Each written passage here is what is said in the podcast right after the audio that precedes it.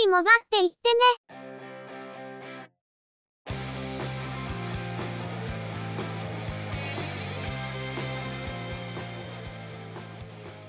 この番組は、モバイル通信に関する技術や業界の動向についてのニュース、IT ガジェットについての情報などの話題を中心にご紹介しています。この番組内でのおしゃべりは、すべて合成音声でお送りしております。多少お聞き苦しい箇所もあるかと思いますが、あしからずご容赦ください。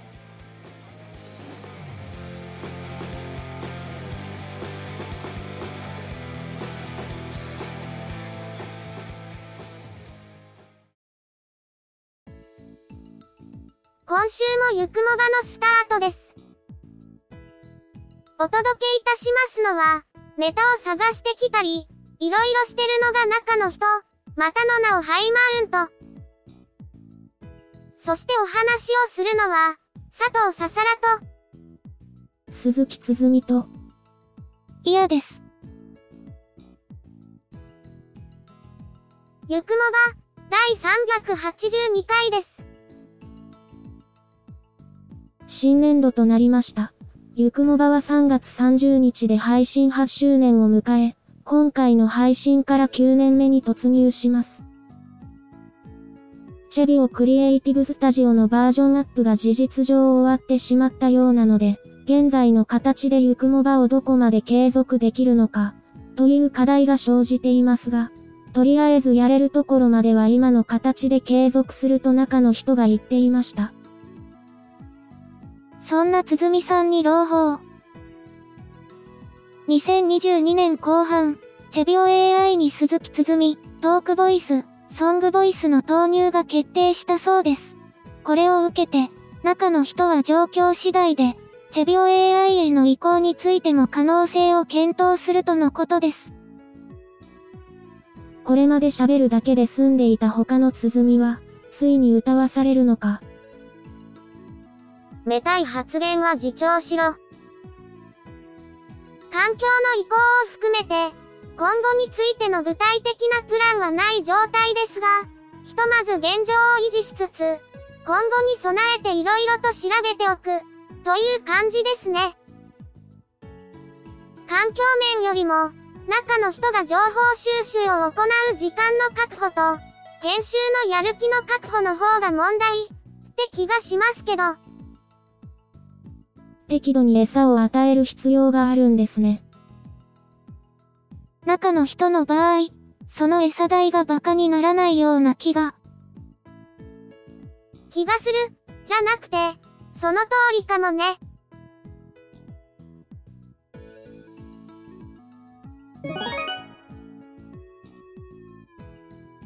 それでは、今回のニュースです。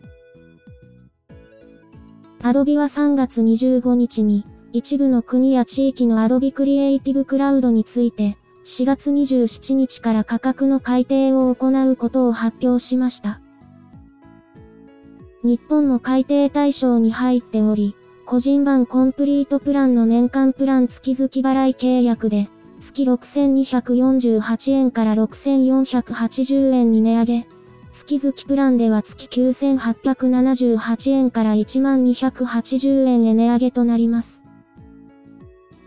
なお、コンプリートプランの年間プラン一括払いを利用している場合は、価格の変更はないとのことです。また、グループ版の単体プランは1ライセンスあたり、月4158円から4380円に値上げ、コンプリートプランは1ライセンスあたり、月8778円から9280円に値上げとなります。価格変更の対象外となるのは、個人版の単体プラン、フォトプラン、学生教職員版、教育機関向けプラン、モバイル専用プラン、アドビストックプランの個人版、グループ版、エンタープライズ版、とのことです。今回の価格改定は、主にコンプリートプランが対象ですが、新規アプリの提供や、動作環境のマルチデバイス化、コラボレーション機能の強化や Adobe ストックのアセットや数千に及ぶフォントの無料追加提供などを反映した改定であるとしています。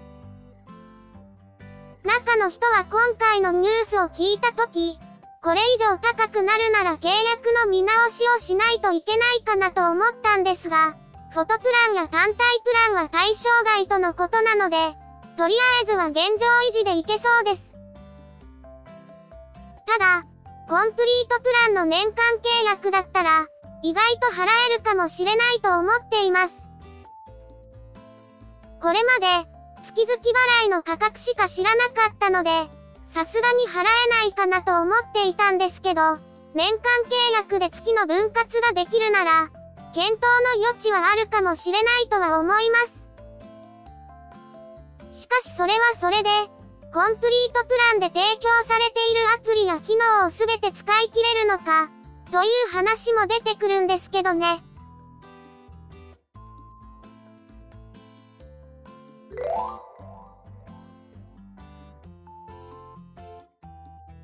PayPay は PC 向けゲームプラットフォームの Steam で決済サービスの PayPay が利用できるようになったことを明らかにしました。オンラインサービスの決済で利用できるのは PayPay 残高のみで、スマートフォンでアクセスすると、Steam の決済選択で PayPay を選んだ後、PayPay アプリが立ち上がるとのこと。PC のブラウザで利用する場合は、PayPay を選択すると QR コードが表示され、スマートフォンの PayPay アプリで QR コードを読み取って決済を行うという流れになるとのことです。最近 PayPay が利用できるサービスをどんどん拡大していますが、海外のプラットフォームでも利用できるというのはちょっと意外なニュースだなと思いました。ただ、海外の大手プラットフォームはすでにペイパルが大きく食い込んでいますから、その画像を崩すのは結構難しいのではと感じるところです。強いて言うなら、ソフトバンクや Y モバイルなどの支払いにまとめる形で残高のチャージができることなど、PayPay の使い勝手の部分で日本のユーザーにどうアピールできるか、というところでしょうか。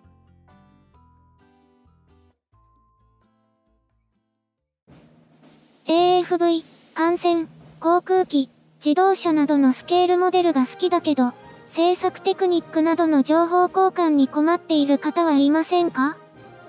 そんな方はぜひご連絡ください。SMBF はそんな皆様とのコミュニケーションを目指している模型サークルです。スケールモデルビルダーズ福岡は福岡市を中心に活動中。サークルメンバー募集中。イベントはメンバー以外の方もどうぞ。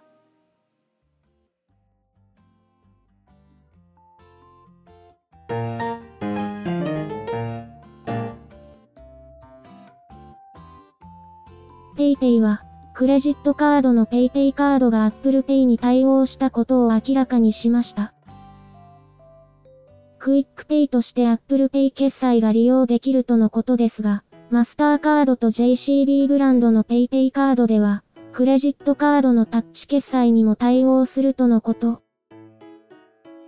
Apple Pay での支払いも PayPay カード特典の対象となり、通常の利用時と同様、1%の PayPay ポイントが貯まるとのことです。PayPay カードは、会社の歴史を遡るとちょっと複雑なんですよね。もともとは九州を地盤とした中堅審判会社であった国内審判。国内審判は後に楽天が買収して楽天 KC になり、さらに後に楽天 KC は楽天との提携カードであった楽天カードの事業などを楽天クレジットに吸収させ、現在の楽天カードになりました。旧楽天 KC のうち、旧国内審判時代から継続していたクレジットカード事業などを売却して KC カードになり、会社分割で KC カード事業などを当時のソフトバンクペイメントに譲渡、称号は YJ カードになりました。昨年の10月に社名を PayPay カードに変更したとともに、本社所在地を福岡市から東京都千代田区に移転し、長らく九州を地盤としてきた審判会社としての歴史は終わりました。ペイペイカードの歴史を語る上で、楽天カードの歴史にも触れるあたりがややこしくなる理由ですね。本題に戻って、ペイペイカードが Apple Pay に対応したとのことで、iPhone ユーザーの使い勝手が良くなりますが、使っているスマートフォンに関わりなく、マスターと JCB であればカード自体にタッチ決済の機能が追加されるので、これは結構便利になりそうです。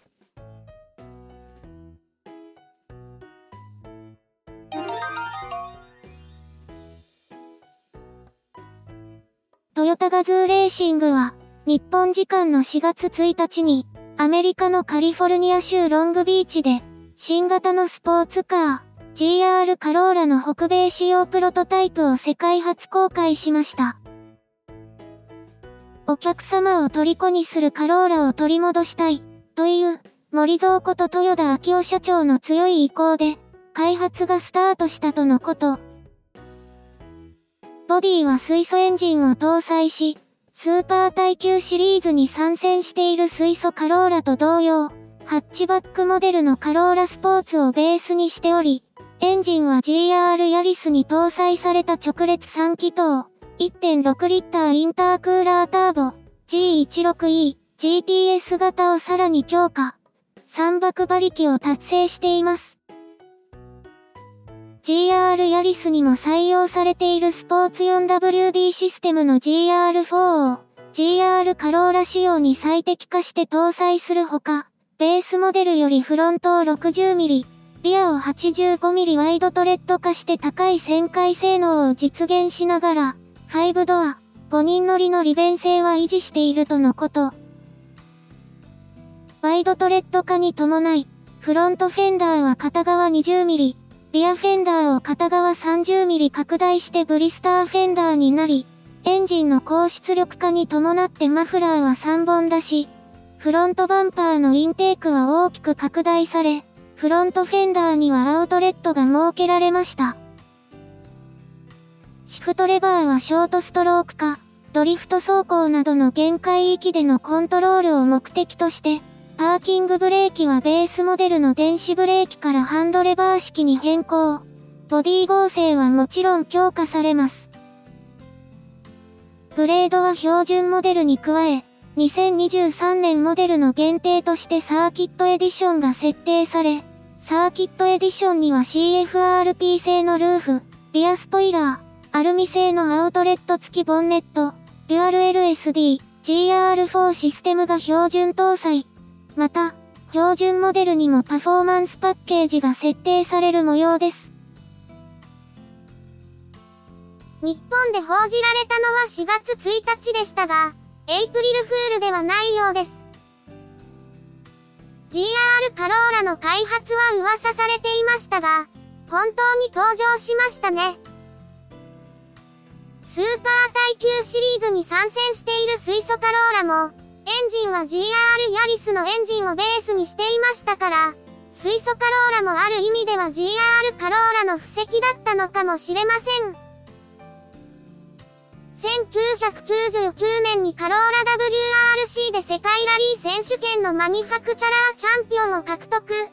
2001年に発売されたカローラランクスはセリカのエンジンを搭載したモデルも設定されましたが、PRD スポーツ M というカスタマイズカーが販売された以外は、ホットモデルの設定はありませんでした。2018年に11年8ヶ月ぶりにハッチバックモデルのカローラスポーツが発売。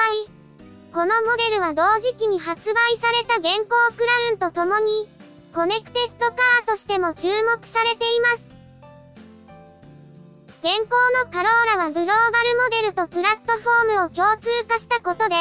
国内仕様もついに3ナンバー化してしまいましたが、サイズ拡大の恩恵を受けて、運動性能が劇的に改善されています。GR カローラの性能は非常に期待したいところですが、問題はお値段はどれくらいになるんだろう、というところですね。ブリスターフェンダーになったことで、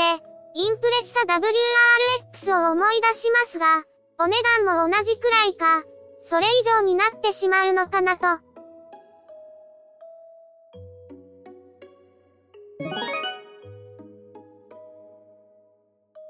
今回のニュースは以上です。先日、中の人はモバイルモニターを購入しました。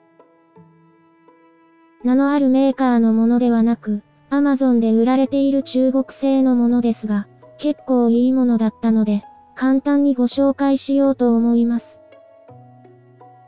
最近、中の人はテレワークの際に自分の部屋ではなく、今など別の場所で仕事をすることがあるんですが、実質以外ではサブモニターがない状態で仕事をしなければいけないので、結構不便をしていました。また、プライベート、MacBook Pro でゆくもばや動画の編集をする際も、自室で作業することはほとんどないので、これまではシングルモニターで作業を行っている状態でした。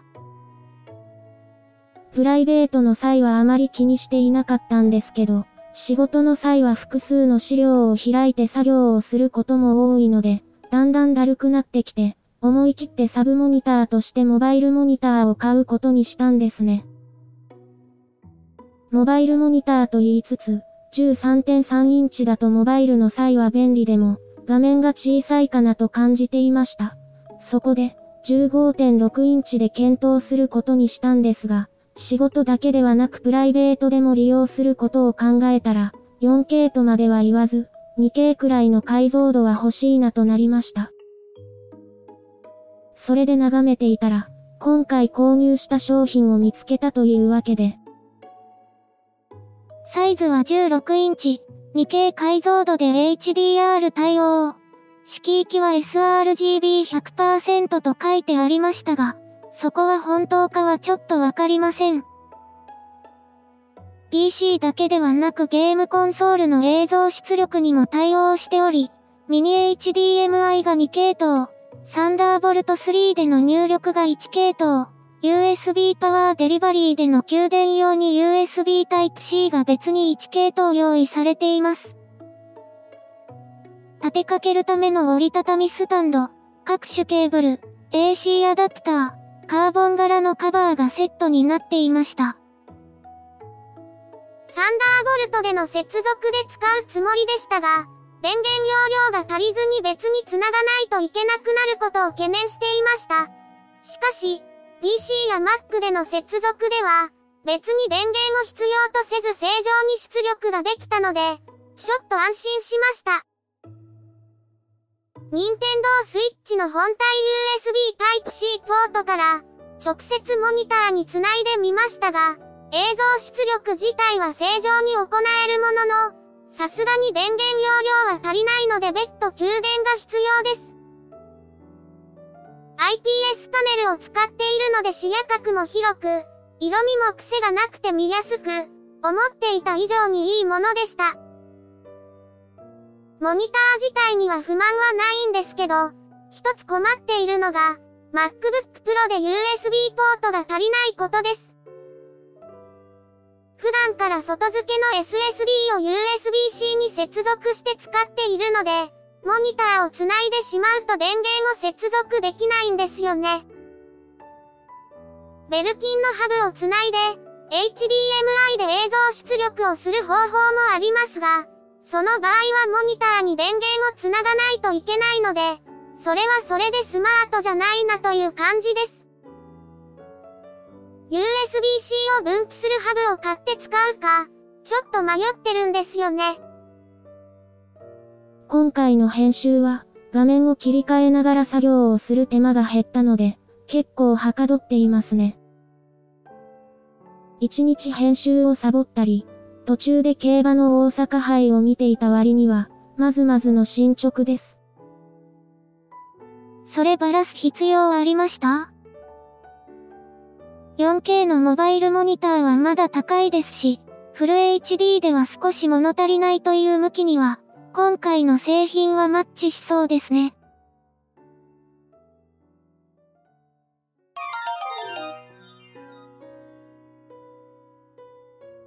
今週のゆくもばは、そろそろお別れです。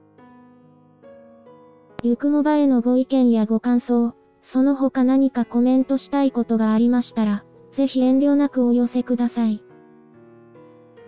Apple Podcast へのレビュー投稿、ブログへのコメント、メールフォームからの投稿、Twitter でハッシュタグ、シャープ y, u, k, u, m, o, b, a をつけたツイートなど、送りやすい方法でお気軽にいただければと思っています。